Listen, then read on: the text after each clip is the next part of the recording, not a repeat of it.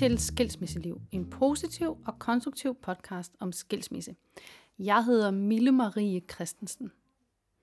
I 2019 kom der en ændring i forældreansvarsloven, som betyder, at når man bliver skilt, og der er børn involveret, så er muligheden for nu, at begge forældre kan blive bopælsforældre til det samme barn.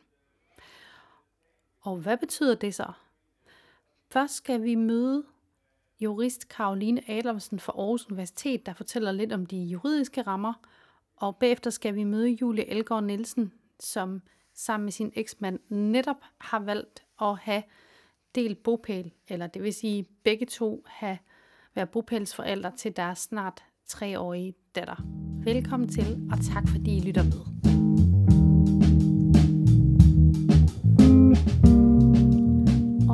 Har jeg Karoline Adolfsen, der er lektor på Juridisk Institut Aarhus Universitet i Røret. Og øh, Karoline, der kom jo nogle nye regler øh, i forældreansvarsloven fra 1. april 2019, som gjorde det muligt, at man kan give barnet det, der hedder en del bopæl. Det betyder, at begge forældre har mulighed for at blive bopælsforældre for det samme barn. Vil du kort fortælle om baggrunden for, at man indførte den her regel? Det vil jeg gerne. Det, er et, øh, det var et ønske fra, øh, fra lovgiver om at fremme øh, samarbejdet mellem forældre, der øh, godt kan finde ud af at være enige om deres børns forhold ved at stille dem ens, sådan overordnet ordentligt juridisk. Man har de samme rettigheder over for et barn, når man har delt, øh, delt når barnet har delt bopæl, hvis man kan sige det sådan. Mm. Men fungerer det så? Hvordan fungerer det i praksis? Skal man så have barnet lige, ligeligt, eller eller hvordan? Nej, det er, det er en lidt sjov konstruktion. Øh, det har ingenting at gøre med, hvor meget barnet opholder sig hos forældrene. Mm. Øh, så man kan sagtens have delt bopæl, øh, selvom barnet er mest hos den ene forælder. Man kan også have det i en 27-ordning, men det er ikke afgørende. Det, det betyder i forhold til øh, sådan det allervigtigste juridisk, det er, at barnet ikke kan flytte med den ene forælder uden den andens samtykke. Okay, så det leder faktisk ud til det spørgsmål, jeg vil stille dig nu, nemlig, hvad er forskellen på, at begge forældre er bopælsforældre, frem for kun den ene forælder er bopælsforældre? Jamen, der er to ting. Over, øh, der er det, der hedder øh, overordnede beslutninger i forældreansvarsloven. Det er sådan noget som, hvis barnet skal have en tandbøjle på eller gå til skolepsykolog. Det er beslutninger, man kan, man kan bestemme alene, hvis man har er, er bopælsforældre på okay. barnet. Mm. Hvis der er delt bopæl, så skal man være enige om sådan nogle ting. Mm. Så man skal altså være enige om alle beslutninger om barnet, undtagen de helt sådan, nære beslutninger i dagligdagen, når man har barnet hos sig.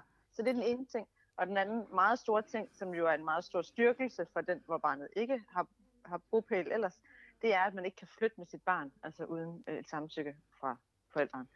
Øh, og tidligere kunne man vælge, hvor i landet man ville bo, hvis man var den, som var bopælsforælder for barnet. Nu skal man være enige om det. Hvor, altså, hvor registrerer man det henne? Det er lidt sjovt igen, fordi det er faktisk ikke et krav, at man registrerer en aftale om, øh, om delt bopæl. Det er ikke en gyldighedsbetingelse, at den er registreret noget sted, men det man kan gøre, det er at anmelde den til øh, familieretshuset, som er den øh, myndighed, hvor man i det hele taget går hen, når man skal øh, skilles. Mm. Og så kan de have, have aftalen stående, og så kan den blive registreret ind i øh, CPR-registret også. Okay. Øhm.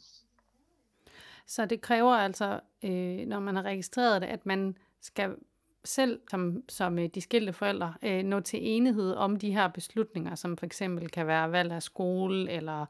Øh, Nej, skole skal, de, skal man altid være enige om. Det har okay. ikke noget at gøre, men valg er sjovt nok øh, øh, sådan noget som en daginstitution skal man være enig om, hvis man har delt bopæl, men okay. ikke en skole. Så der, okay. der er lovgivningen jo altså sjov. Der er en masse forskellige detaljer, man slet ikke er klar over. ja, det må man sige. Men de, sådan, øh, de, altså de, de sådan lidt større ting, eller også de små ting ja. faktisk i barns liv, skal man selv finde ud af at blive, øh, blive enige om. Ja. Betyder det noget økonomisk? Nu tænker jeg på, øh, jeg går ud fra, at barnet stadigvæk har folkeregister kun et sted. Det har barnet, ja. Det er ja. Ja, selvom begge forældre er bopælsforældre. Mm. Men der er jo nogle forskellige tilskud, øh, børnepenge og sådan nogle ting. Hvem får dem så? Det gør den, hvor barnet har folkeregisteradresse. Så det er akkurat, som det altid har været. Okay. Så der er en, der i CPR-lovens forstand, altså i folkeregisterets forstand, er mest bopælsforældre. Det er, to, det er lidt sjovt, det er to forskellige ting. Øh, bopælsforældre i forældreansvarslovens forstand er kun noget, der har betydning i forhold til sådan, forholdet mellem forældrene. Ja. Øh, og så hvad de kan samtykke til. Okay. Så det er egentlig, der er ikke forskel på øh, det økonomiske i forhold til, hvis der var en, der var bopælsforælder? Det er der ikke. Der er ingen forskel økonomisk, Nej. og der er heller ikke nogen forskel i forhold til, om man skal betale børnebidrag til hinanden. Okay. Det er uafhængigt af, om der er delt bopæl. Er der noget andet, man skal være opmærksom på, hvis man øh, som forældre overvejer at indgå sådan en aftale om, om delt bopæl? Altså, mm, man skal nok gøre sig, gøre sig nogle overvejelser om, om man er i stand til at samarbejde. Men det er sådan, at en aftale om delt bopæl kan man altid opsige. Øhm, hvis man skal opsige den, så, så, så øh, om man ikke kan blive enig, så skal der så starte sådan en bopælssag. Men, men, men det er ikke sådan, at man er bundet af den aftale for evigt. Det er ikke sådan, ligesom hvis man har indgået en aftale om ægtefællebidrag, at man ikke vil have nogen penge efter skilsmissen, så er det ret svært at få den ændret. Mm. En aftale om, om bopæl kan man få ændret ved at bede om, at den ophører. Simpelthen. Okay. Og så, så må familieretshuset ind og træffe en afgørelse.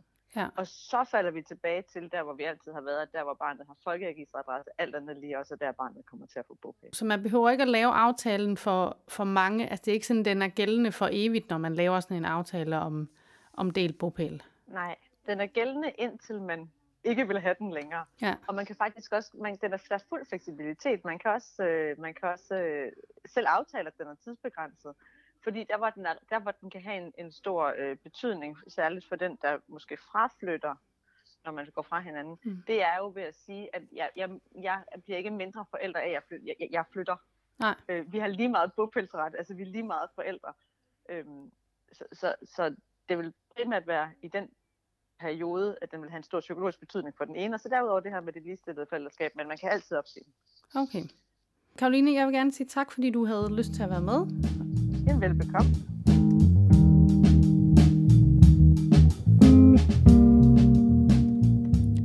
Så vil jeg gerne byde velkommen til Julie Elgård Nielsen, der er skilt og har en datter på knap tre år, som hun har delt bopæl med sammen med hendes far. Hvorfor valgte I, at I begge skulle være bopælsforældre? Jamen, det var egentlig min eksmand, der foreslog det i sin tid, dengang vi valgte at, at blive separeret.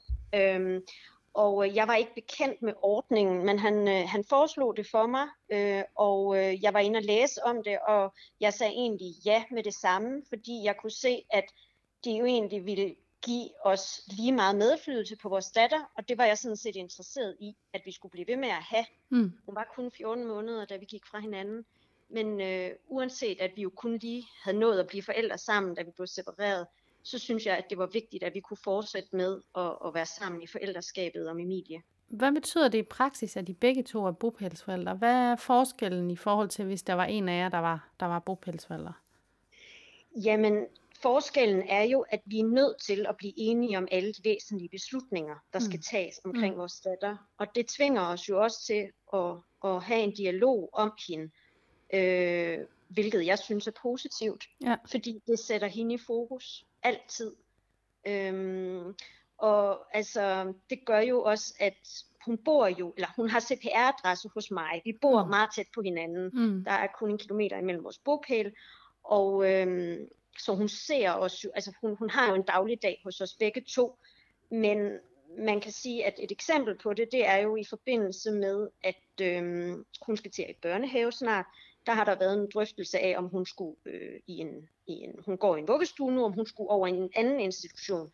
Og der, i den forbindelse var vi jo nødt til at blive enige om, hvad for en institution hun så skulle gå i, hvis det var. Ja. Øhm, så det er jo for eksempel et eksempel på, hvor vi er nødt til at være enige. Mm. Øhm, og, øhm, og vi havde nogle, øh, nogle emner op at vende, og kunne ikke rigtig blive enige, og så endte det så med, at hun skulle, at hun skal overgå i, den, i børnehaven, i den integrerede institution, hun er i lige nu. Mm. Øhm, hvis det var, at, at ja, vi ikke havde haft delt bopæl, øh, og hun så havde haft bopæl hos mig, så ville jeg have kunne tage beslutningen øh, udenom hendes far.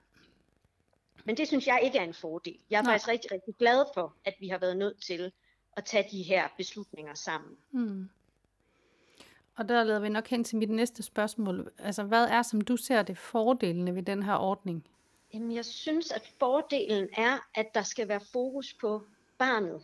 Mm. Øhm, altså, min holdning er, at der er ikke noget, der hedder en lykkelig skilsmisse. Der er en masse sårede følelser. Mm. Og det tror jeg simpelthen, der vil være uanset. Øh, ja, der er selvfølgelig nok undtagelser, men, men jeg ved, at mine eksmænd og jeg har talt om det flere gange, og vi, er i hvert fald en, vi har i hvert fald talt om, at der er ikke noget, der hedder en lykkelig skilsmisse. Nej. Men det man kan gøre i de her i, i tilfælde, som vi står i, det er, at man i hvert fald kan sige, at der skal være fokus på hende.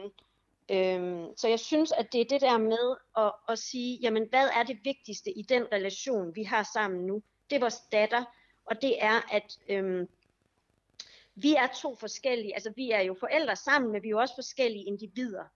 Øh, men, men jeg synes, den her ordning, den tvinger os til at blive ved med at være sammen i forældreskabet. Mm. Øh, og give hende det bedste øh, fra de to, øh, hvad kan man sige, hjem hun har nu.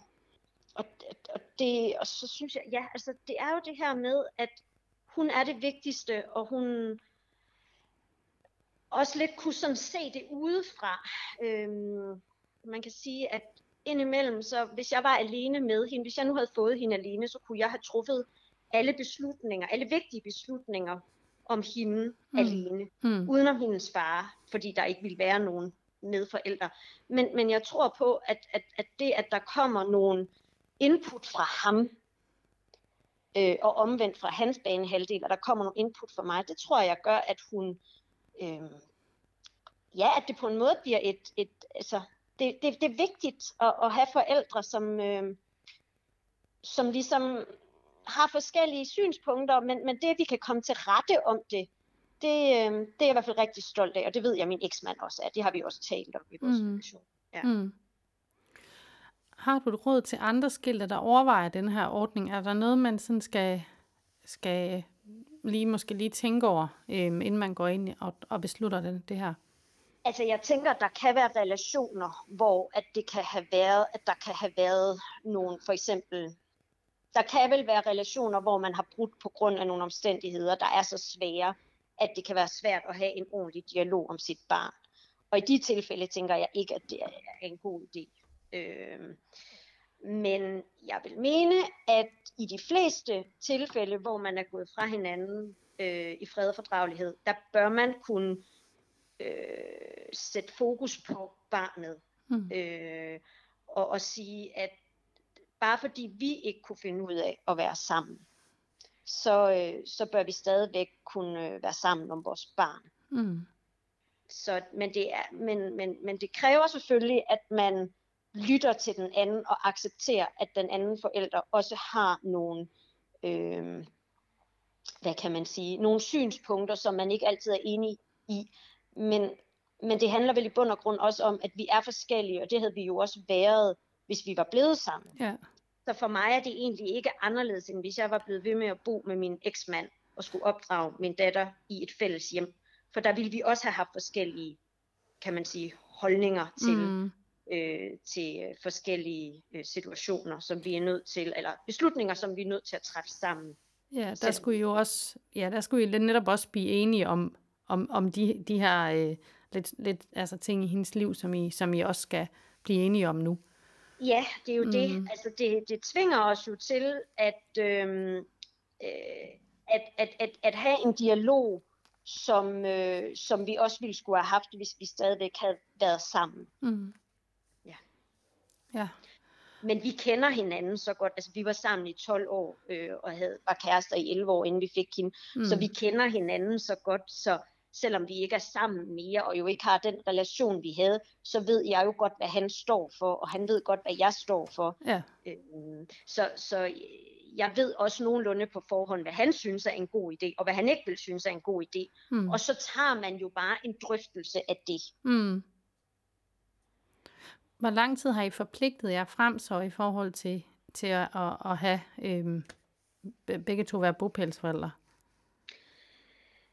Jamen altså sådan som vi rent praktisk har gjort det, der har vi en kontrakt, som vi har udfærdiget i forbindelse med, at, øh, at jeg fraflyttede den fælles adresse mm. i efteråret 2019. Mm. Og der fremgår det øh, egentlig, altså der fremgår det, at vi har delt bopæl, men vi har ikke forpligtet os øh, i nogen periode. Det er jo Nej. så længe, det er aftalt. Ja. Øh, så det står egentlig i vores kontrakt, altså den vi har lavet om vores datter.